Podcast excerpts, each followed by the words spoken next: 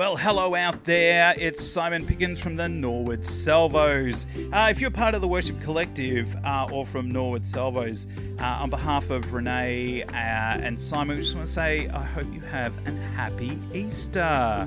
It's Easter time. Hey, I'm recording this on Monday, so Sunday just gone was Palm Sunday.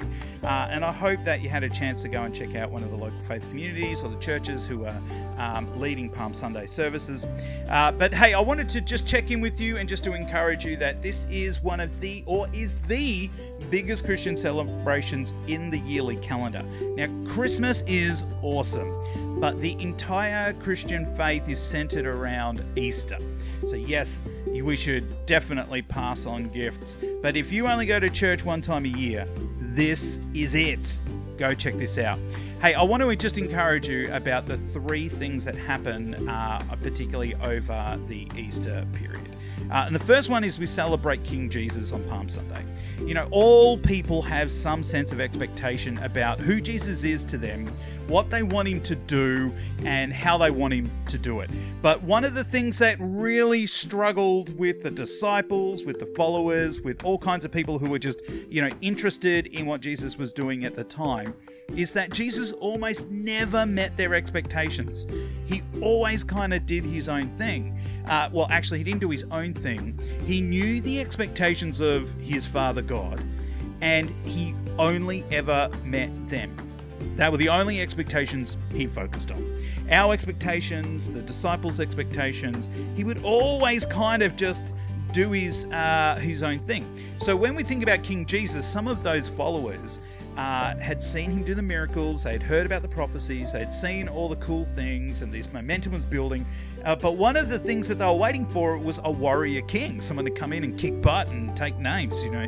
But Jesus wasn't like that. He was a, a king who was going to transform uh, an individual's life, a community's life, and a, a global life by grace, mercy, love, and ultimately by sacrifice.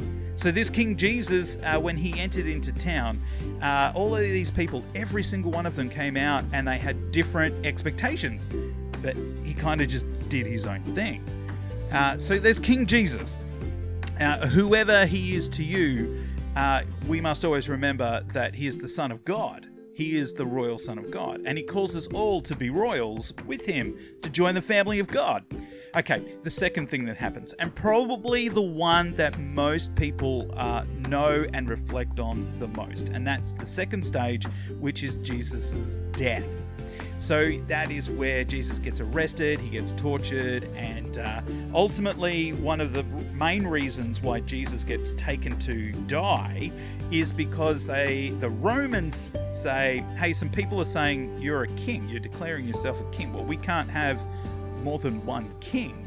So if you're saying you're a king, well, unfortunately, we're going to let them kill you. Like, you're going to have to die. So just tell us that you're not a king and that's fine.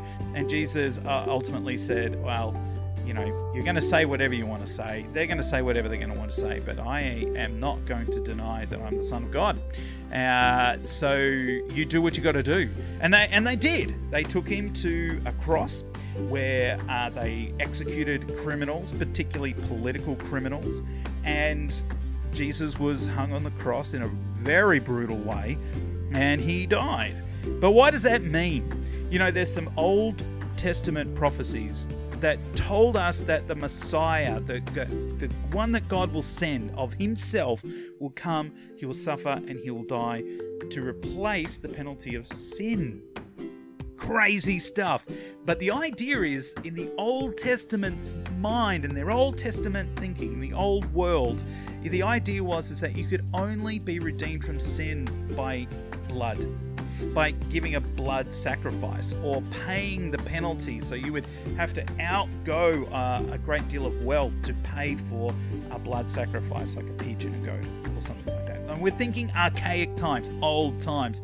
Uh, but Jesus uh, came along and he said, I will pay the ultimate price for sin. I am of God, I am the Son of God, and I will pay this sacrifice for the sins of those now and for the sins of those in the future. So they only ever need to come to me, and I will take them on.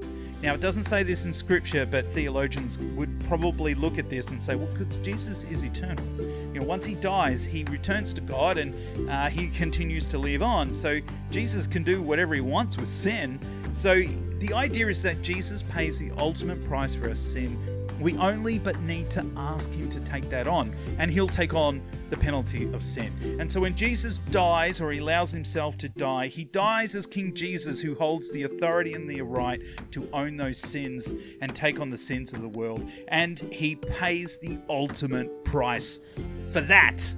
So Jesus dies. So He's the King, He dies, but then three days later, something miraculous happens, and that is Jesus rises from the dead.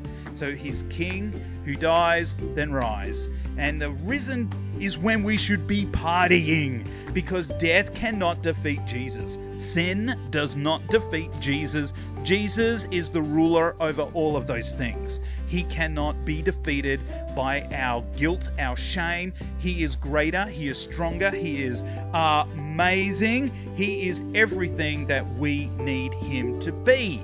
So, when we look at this, this is the time to party. This is the time we should get together with our family and our friends, and we should eat, we should celebrate. Uh, it's a Passover, so uh, in the old times they'd have lamb. So go cook a lamb roast or something and get on board with Passover. Whatever it is, this is the time to party.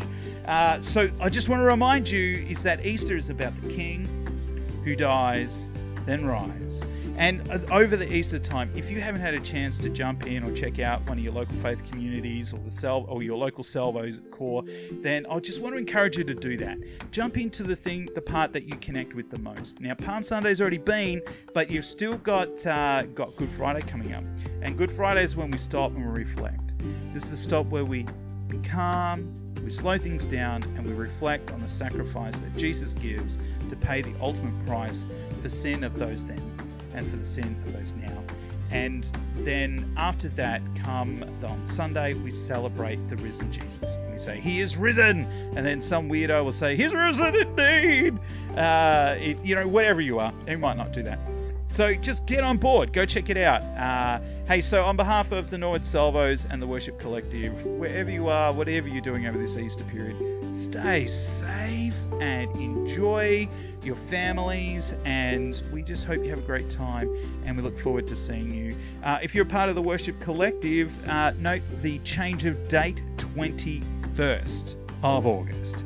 So, uh, 21st of August, 7 p.m. at the Norwood Salvos. Hey, have a great Easter. God bless. We love you. Stay safe. Bye.